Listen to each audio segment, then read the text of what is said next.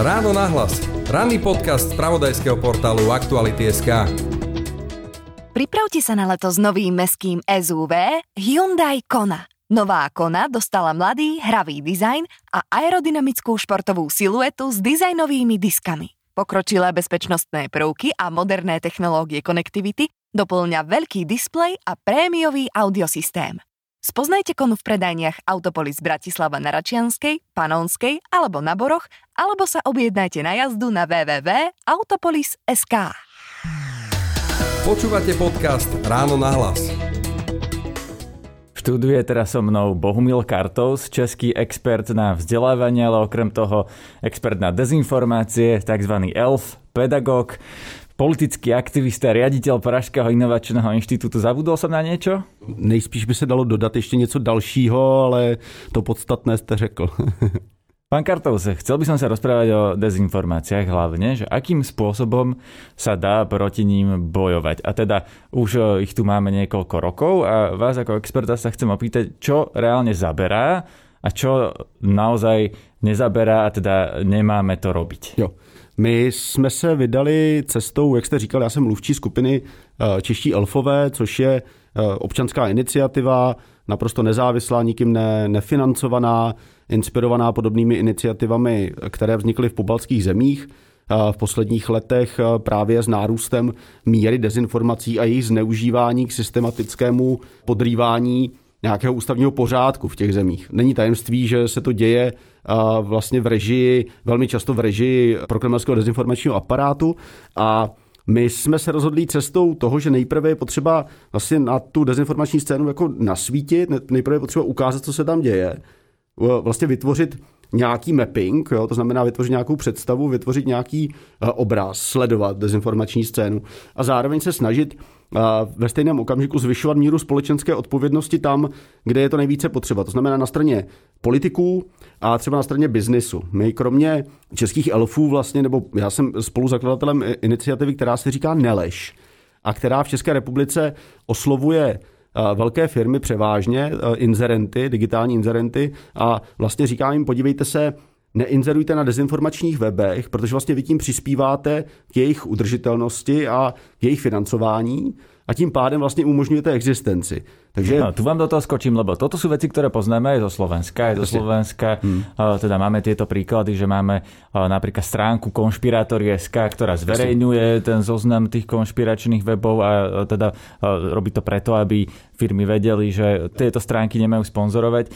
A potom máme napríklad skupinu Som tu na hmm. Facebooku, ktorá bojuje proti hejtu v diskusiách. Keď sa niekde vyskytne, tak tí ľudia tam prídu a začnú argumentovať racionálne. Ale moja otázka je, čo z toho reálne zaberá, lebo ten problém tu máme roky, tieto veci, ktoré ste vymenovali tiež, ale nezdá sa, že by to pomohlo, že by to vyriešilo ten problém. Tie konšpirácie a dezinformácie sú no teraz to poviem, že z laického môjho pohľadu z roka na rok horšie.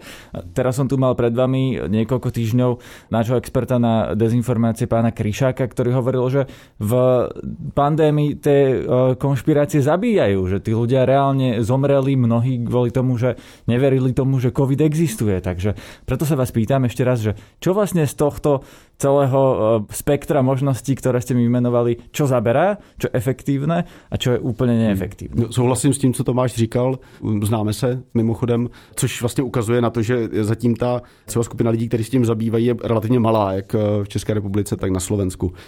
To, co říkám, je vlastně nějaká nutná podmínka. Condicio sine qua non. Teprve v okamžiku, kdy eh, zbudíte pozornost, tak můžete hledat nějaké řešení. Já si myslím, že vlastně se podařilo během těch několika let, protože dezinformace, digitální dezinformace jako takové, a jsou problémem zhruba od roku 2014, jako kdy se začaly masově šířit v souvislosti s anexí Krymu ze strany Ruské federace a následně obrovským způsobem nepochybně v, jak na slovenském, tak českém internetu v souvislosti s imigrací.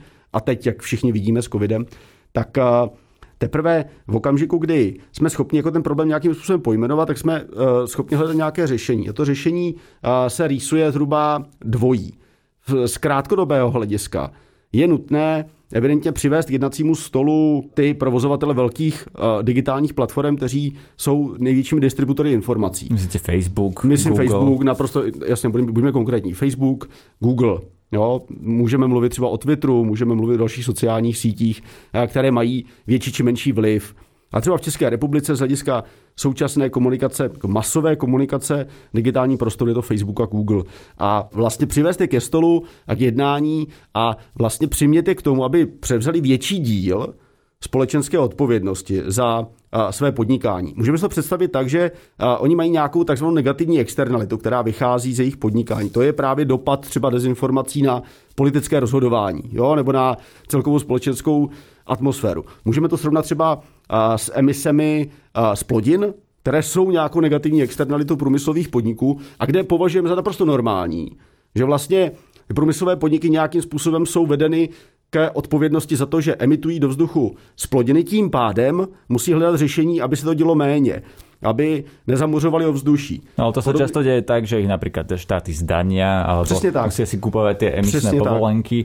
Tak. To znamená, čo v praxi? Mali by sme zdaniť Facebook, alebo zdaniť no, tak... dezinformácie? To znie tak veľmi uh, vtipně. No tak eh, když se podíváte třeba na ta řešení, o kterých se uh, uvažovalo třeba na úrovni uh, třeba Spojených států, kde vlastně Facebook má sídlo, uh, nebo Google, jsou to firmy ze Spojených států, což je trošku paradoxní, vzhledem k tomu, jak, jaký dopad to má třeba že jo, prostě v samotných Spojených státech a v zemích západní Evropy, tak se uvažovalo i o tom, že prostě Facebook eh, nebo Google jsou natolik velké firmy, že je potřeba je rozdělit. Jo. Já jsem k tomuhle a vlastně poměrně rezervovaný, ale to řešení, které se nabízí, je, odhalte algoritmus, podle kterého zveřejňujete informace, podle kterého se nám, běžným uživatelům, ty informace zobrazují, protože my velmi dobře víme, že prostřednictvím toho algoritmu právě vzniká uh, uzavírání že jo, prostě do skupin se stejným názorem, do takzvaných echo chambers, to znamená komor ozvěn, kde se nám neustále jenom rezonuje to, co si myslíme. No, chápem, ale čemu to, to pomôže? Počkajte, eh, kvôli tomu, že aj keď zverejnia ten algoritmus, my vieme, že vlastne tie statusy, ktoré napríklad sú hejterské, ktoré napríklad rozduchávajú negatívne emócie, ktoré útočia na niekoho konkrétne, že tie sú populárnejšie, tie sa viac obrazujú. My to vieme, potrebujeme na to ešte ten Facebook, aby nám to znova povedal?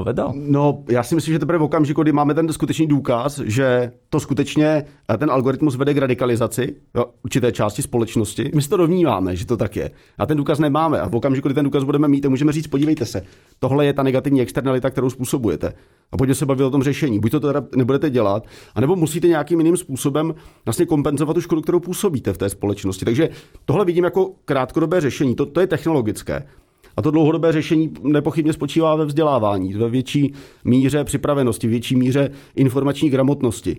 Jak mezi dospělými, tak, tak mezi dětmi. A pri tej sa zastavíme, pretože na to sa vás práve chcem pýtať, že akým spôsobom sa vôbec dá pripraviť dieťa v škole napríklad, alebo doma s rodičmi, alebo kto ho má pripraviť na to, aby dokázalo dieťa rozoznať, že čo sú fakty čo sú nejaké výmysly Jasně. až eh, škodlivé dezinformácie. Osobně se domnívám, já to popisuju i v knize No Future, kterou jsem vydal v roce 2019, eh, že tu primární odpovědnost za výchovu a vzdělávání mají pochopitelně rodiče. Notabene v okamžiku, kdy víme, že třeba vzdělávací systém, a v tom se zase Slovensko od Česka nebude v zásadě lišit, vzdělávací systém není v současnosti připraven na to, aby eh, vlastně takovouhle službu poskytl, aby vlastně větší míru toho svého zaměření, toho výchovně vzdělávacího procesu orientoval třeba na metodu, jo? protože nemluvíme tady ničem jiném než o kritickém myšlení, o kritickém přístupu ke zdrojům e, informací. Samozřejmě ale aplikovaném v současnosti, to znamená použití digitálních nástrojů. To není, e, jak bych to řekl, raketová věda. to je něco, co se dá vlastně dělat poměrně eh, jednoduše. Existuje několik principů toho, jak si ověřovat důvěryhodnost zdrojů, jak eh, vlastně ověřovat informace samotné. Eh, je to v podstatě princip novinářské práce, když tak řeknu. A to není nic, co by se nedalo vlastně aplikovat běžném výchovně vzdělávacím procesu, ať už ve škole, anebo při komunikaci. Ano, ale zase nevie to každý. My, my to vieme, že pozerať sa na to, kto to hovorí, kde na serióznosť zdroja, či to je jeden zdroj, alebo viacero, či to oficiálny zdroj a tak ďalej či sú to experti, Přesne alebo tak. či je to niekto, kto sa na experta iba hrá, alebo napríklad aj vôbec nie. Ale ako to majú vedieť tí rodičia? Veď e, rodičia sú práve tí často aj konšpirátori. Vlastně my, my to nejsme schopni úplně eliminovat. Jo, to nejde. Jo, pokud chceme uvažovat o tom, že i za téhle situace si udržíme svobodu s ohledem na zdroje informací, s ohledem na to, jakým způsobem se projevujeme, svobodu projevu, svobodu slova, no tak budeme muset připustit, že se to bude dít. My bychom měli ale, řekněme, eliminovat tu masovost, jo? nebo snížit tu míru zásahu. To se dá udělat e, určitě tím, zase, když se vracím na začátek, tím, že vlastně se jako společnost vlastně shodneme na tom, že to je problém. Se to stává společenskou odpovědností na úrovni biznisu, na úrovni politiky, na úrovni komunitního života. V tom okamžiku je poměrně jednoduché najít řešení a v tom okamžiku i lidé, kteří jsou v současnosti jako neteční, inertní vůči tomuto problému, a to je svým způsobem nějaká většina, tak si to třeba toho začnou všímat a tím pádem jsou schopni se lépe připravit na to, jakým způsobem sebe dovzdělat nebo jakým způsobem aktualizovat své vlastní vzdělání a jakým způsobem vzdělávat děti. A velmi důležitý je postoj, a to si myslím, že vlastně rozlišuje různé společnosti, třeba když srovnáme eh, Slovensko, Česko a Finsko, jo, kde vlastně dezinformace mají relativně malý zásah, protože společenské elity a ta společnost celá, že prostě má větší míru soudržnosti, je více kohezní. Jo. Takže vzniká jakási větší míra rezilience, větší míra společné odolnosti vůči tomu, když se snaží někdo tu společnost infiltrovat dezinformacemi. Ta společnost prostě nepřijme. Její imunitní systém funguje lépe. A když to aplikuju třeba v České republice, no tak bychom nutně museli dosáhnout toho, že zejména společenské elity jako takové, což primárně jsou, řekněme, politici, tak eh, nebudou zneužívat dezinformace, nebudou legitimizovat dezinformační zdroje a naopak budou aktivně jednat proti tomu, aby dezinformace takovým zásadním způsobem ovlivňovaly společenský diskurs. Ale to, co vidíme v současnosti v České republice, jak se vlastně nedá vůbec uh, vlastně s tímhle žádným způsobem, tak takhle se to nedá pojmenovat ta situace, protože významná část českých politiků naopak cíleně dezinformace zneužívá. Ano, na Slovensku no. je to tiež tak, eh, Robert Fico hovorí o Šorošovi a obvinuje ho z toho, že ano. zorganizoval ano. na Slovensku protesty a podobné veci. Náš najpopulárnejší poslanec na Facebooku je Luboš Blaha, ktorý vlastne Jistě. kombinuje rôzne typy nepravd, polopravd a svojich vlastných tvrdení. Takže čo sa s tým dá robiť? Čo sa dá robiť s politikmi, aby oni mieria, viete, na tých voličov a tí voliči sú niekedy presvedčení o tom, že oni hovoria pravdu a preto ich volia. Ta kauzalita je taková, že primárně musí dojít k nějaké politické změně. To si myslím, že je zcela jednoznačné. Třeba v České republice se blíží sněmovní volby, ke kterým dojde na podzim. Nejpozději v roce 2023 v lednu dojde k prezidentským volbám. Je nutné, aby pokud společenské elity, že, ty, kteří mají vliv největší vliv na zbytek společnosti, tohle berou jako vážnou věc a začínají si to uvědomovat a já tyhle náznaky v České republice třeba vnímám, že skutečně to uvědomění si problému, hodně tomu v uvozovkách pomohl právě covid a vlastně dezinformace, které se masově šířily a šíří ohledně samotné nemoci, ohledně očkování a ohledně eh, všech souvislostí, tak eh, v okamžiku, kdy si společenské elity uvědomí, že tohle je vážný problém a dokážou se vlastně na tomhle nějakým způsobem shodnout, tak ta zpráva vůči té společnosti je, prosím vás, nevolte politiky, kteří zneužívají dezinformace. Takže u nás by to mala hovoriť napríklad prezidentka Čaputová, mala by povedať, že konšpirácie zabíjajú? Pokud by paní prezidentka Čaputová k tomuhle přistoupila, tak si myslím, že to uh, může být uh, ku prospěchu věci. Já myslím, že ona teda reprezentuje právě ty politiky, kteří si společenskou závažnost tady tohoto problému uvědomí poměrně dobře. Jo, a takým protipólem českého prezidenta Zemana, který naopak uh, vcela otevřeně vlastně kooperuje s některými dezinformačními zdroji. Slovenská prezidentka teraz zamestnala človeka, ktorý bude zastrašovať dezinformácie pod prezidentským palácom. Čo by podľa vás mal robiť? Alebo možno keď preformulujem tú otázku, tak mal by to zastrašovať pod palácom niekto, alebo mala by sama prezidentka aktivně vystupovat v těchto témach? Jo, my jsme to řešili třeba v rámci okruhu eh, lidí, expertů, kteří se věnují této bezpečnostní problematice, tak vytrvalé poukazujeme na problém toho, že české vládě chybí strategická komunikace, takzvaný stratkom. Jo. Vlastně dle toho společného názoru, který převládá v té expertní skupině, by česká vláda, nejlépe pod úřadem vlády, měla mít jednotku, jako nějaké těleso, že, které tu strategickou komunikaci řídí, jo, ve spolupráci, kooperaci s ostatními ministerstvy. Úřad prezidenta je vlastně v rámci té exekutivní moci tak trochu vydělen, což platí jak pro Česko, tak pro Slovensko.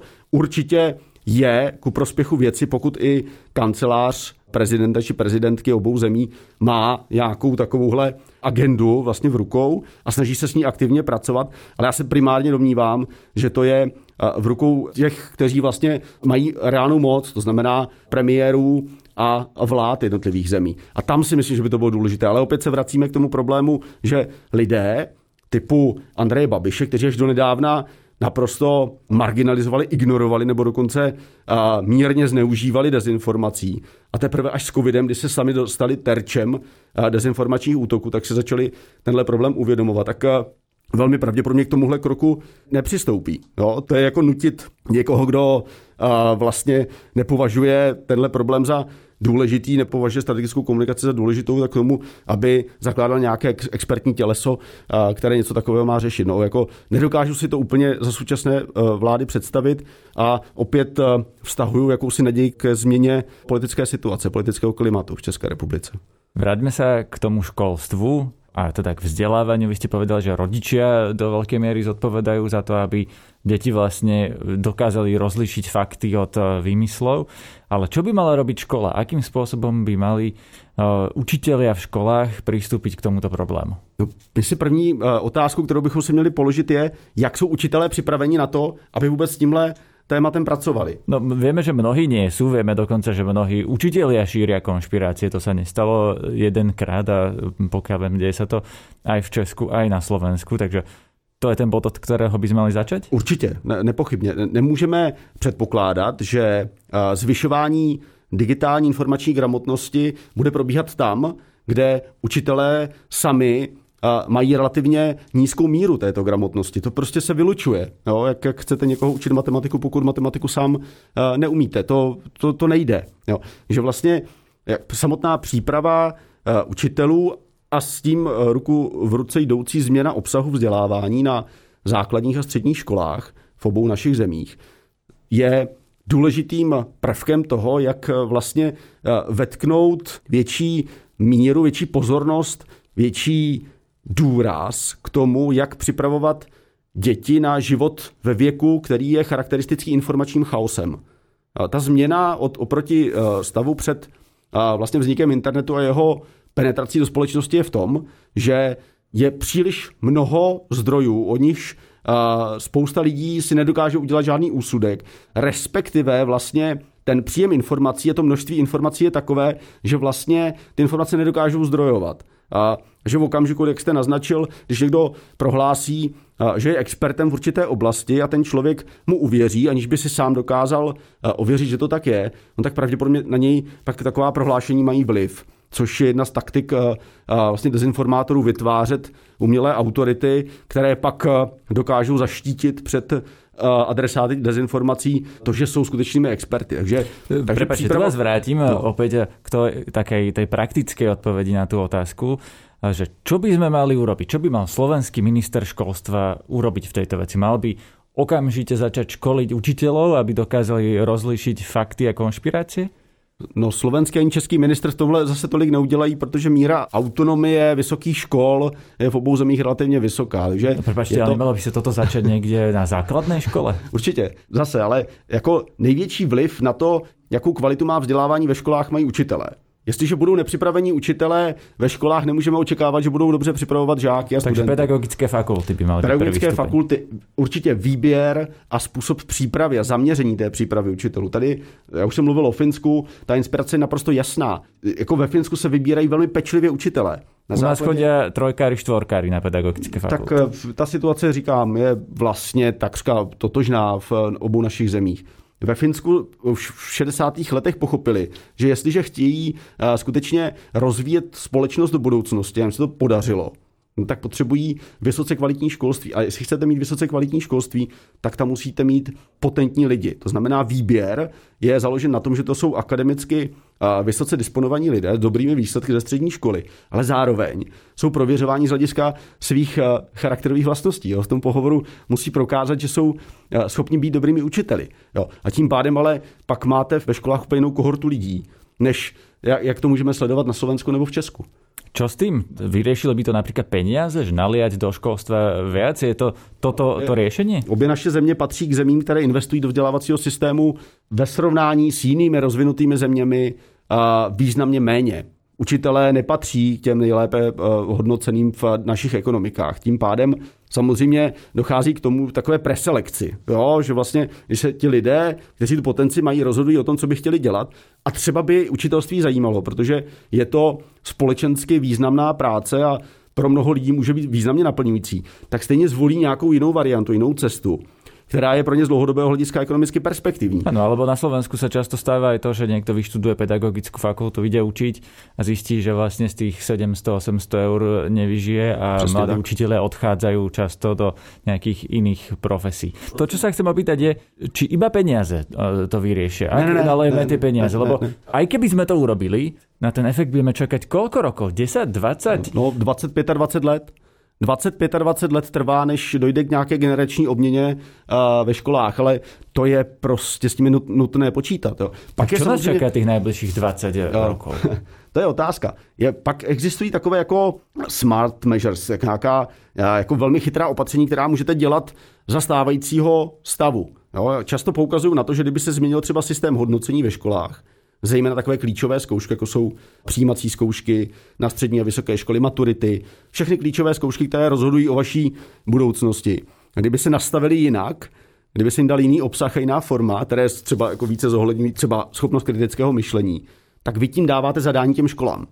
Jo? To je naprosto jednoznačné. Takhle funguje vzdělávání. Nedáváte zadání tím, co napíšete do kurikula, jo, do obsahu vzdělání pro jednotlivé ročníky. Ale to zásadní a to vlivné zadání jsou ty klíčové zkoušky. A když je změníte, no, tak změníte zadání. Jo. To je vlastně takové jako chytré opatření, které se dá udělat vlastně tím politickým rozhodnutím toho ministra školství. Jo. Že vlastně on by to udělat mohl, ale tohle, jak znám realitu v České republice, vždycky naráží na spoustu ale. Jo, vždycky se vymýšlí velmi kreativně spousta důvodů, proč to nelze. Jo, proč to nelze udělat. Jo. No, lebo v tom systéme jsou lidé, kteří jsou zvyknutí, Přesně že tak. tak toto funguje celé roky a nemají důvod a motivaci to měnit. A moja otázka na vás je, čo s tím? E, musíme se na tom dohodnout jako společnost. Třeba e, v České republice víme, že většina společnosti se nedomnívá, že je nutná nějaká zásadní změna ve vzdělávání. Zhruba tři čtvrtiny dospělé populace v České republice si myslí, že vlastně školy fungují docela vlastně dobře. Čo byste mi na to povedali? Čo je podle vás najzásadnější argument? Čo jim máme hovoriť s týmto ľuďom, že vzdelávanie je najdôležitejšie prečo? Lebo ja napríklad tiež som sa stretol aj na nejakých teda stretnutiach so širšou rodinou s otázkou, že čo je najväčší problém Slovenska a ľudia tvrdia, že zdravotníctvo, ale a ja som tvrdil, že školstvo. Oni, že prečo školstvo? Čo je taký problém na školstve? Ako by ste odpovedali na to? Vaš, vaše děti pravděpodobně budou žít uh, v zemi, která uh, má mnohem nižší perspektivu než uh, země, ve kterých investují do vzdělávání více. Tady jako otevříte oči je těžké z toho důvodu, že vy vlastně musíte konfrontovat ty lidi s nějakým příkladem. Jo, často hovořím o Finsku, ale vůbec všechny skandinávské země, ale obecně země na, na západ uh, od nás, to znamená od Slovenska a od Česka, investují do toho vzdělávání více a je to vidět v mnoha ohledech. Jo, třeba jejich adaptabilita, jejich rozvinutost technologická, třeba když spousta lidí jako věří na to, že se to projeví v biznesu. Dobře, ale my jsme do posud, Slovensko i Česko, jako montovny střední Evropy. A tahle komparativní výhoda do budoucna pravděpodobně bude omezena robotizací a automatizací, protože v tom okamžiku nehledáte levnější pracovní sílu, tak jako je to doteď. Ale Úspěšné budou země, které jsou schopny na základě inovací vytvářet biznis s přidanou hodnotou v tom daném místě. Jo. A v tomhle jsou třeba ti skandinávci výborní, ale to zase jako stojí na tom, že oni se jim daří reformovat vzdělávání. Takže jako ta jednoduchá odpověď je, investujte do vzdělávání, abyste zajistili budoucnost svých dětí. Protože jestli vám o to jde, a jestli je to pro vás ten největší cíl, což pro drtivou většinu rodičů podle mě je, tak je potřeba si to uvědomit. U nás na Slovensku naopak eh, dominuje taký narratív, aspoň ja mám ten dojem, že treba odborné vzdelávanie, takéto duálne, kde vlastne študenti, alebo teda už stredoškoláci popri nejakej odbornej škole zároveň chodia do fabriky a tam už teda montujú niečo a učia sa to a, a hneď nastúpia vlastne po škole do tej výroby. Čo by ste na toto povedali?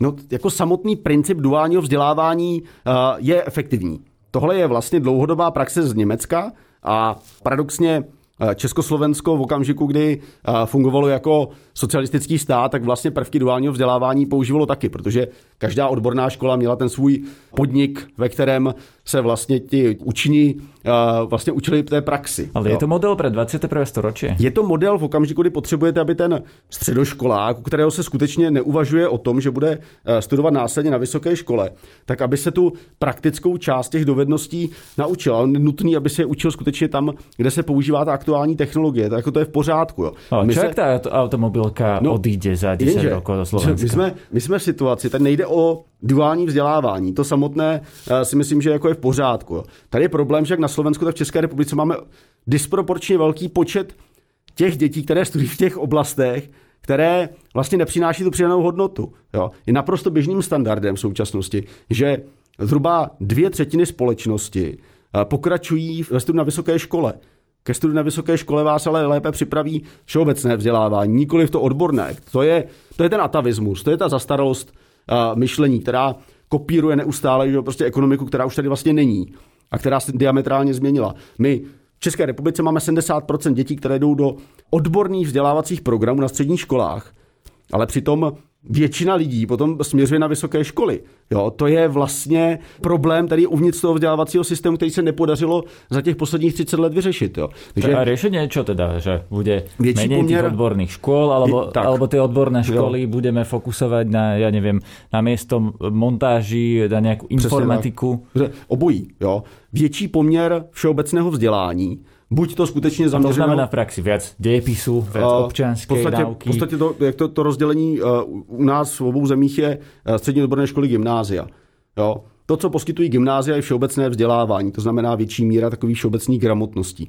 Jo? Větší právě vhled jakože prostě do společenských a přírodních věd. A s vědomím toho, že více daleko větší procento současných mladých lidí odchází na vysoké školy a bude to tak a je to tak v pořádku, jo, protože reakce na proměnlivost doby je, že zvyšujete adaptabilitu těch lidí tím, že jsou vzdělanější, tím, že se déle vzdělávají. Dokonce budoucnost bude pravděpodobně taková, že jak už to někteří, většinou velká část z nás prožívá, vlastně my se nepřestáváme vzdělávat. Jo? Je to skutečně, to celoživotní vzdělávání není žádná fráze, to je realita, že jo? Prostě, kterou velká část z nás žije. Jo? Takže jednak větší podíl všeobecného vzdělávání a jednak eh, určitě transformace třeba těch oborných škol eh, k tomu, co je reálně potřeba. Já mám třeba příklad jedné průmyslové školy v Praze, Smíchovské střední průmyslovky, která začala jako původní klasická strojírenská střední škola, ale dneska většinu oborů, které nabízí, tak se týkají informatiky, kybernetické bezpečnosti, designu.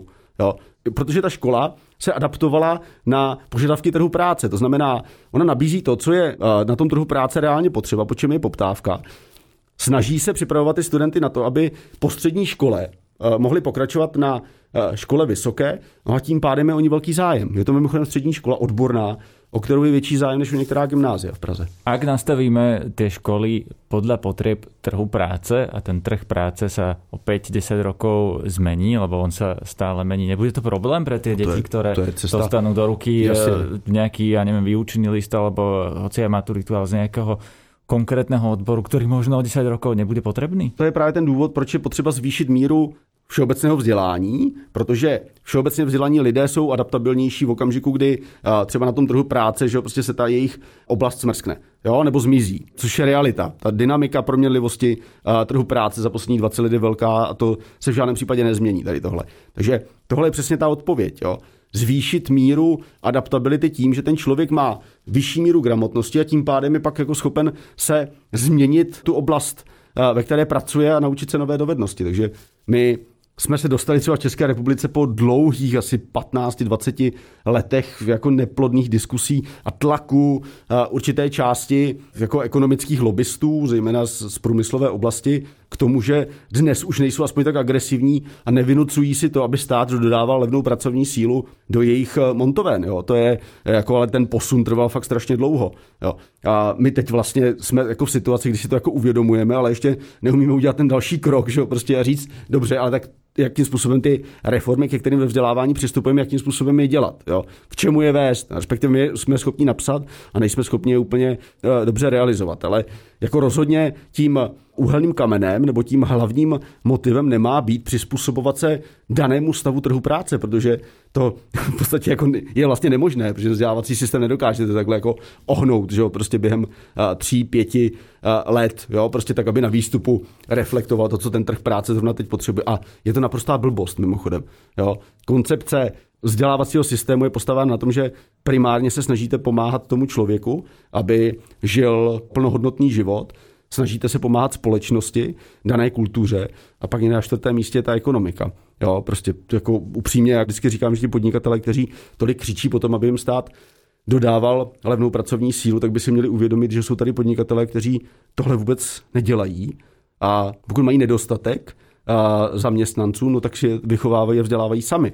Jo, to je prostě jejich odpovědnost, tak způsobem potřeba k tomu přistupovat. To byl expert na vzdělávání a dezinformácie Bohumil Kartos. Ďakujem. Děkuji. Všetky podcasty z pravodajského portálu Aktuality.sk nájdete na Spotify a v ďalších podcastových aplikáciách.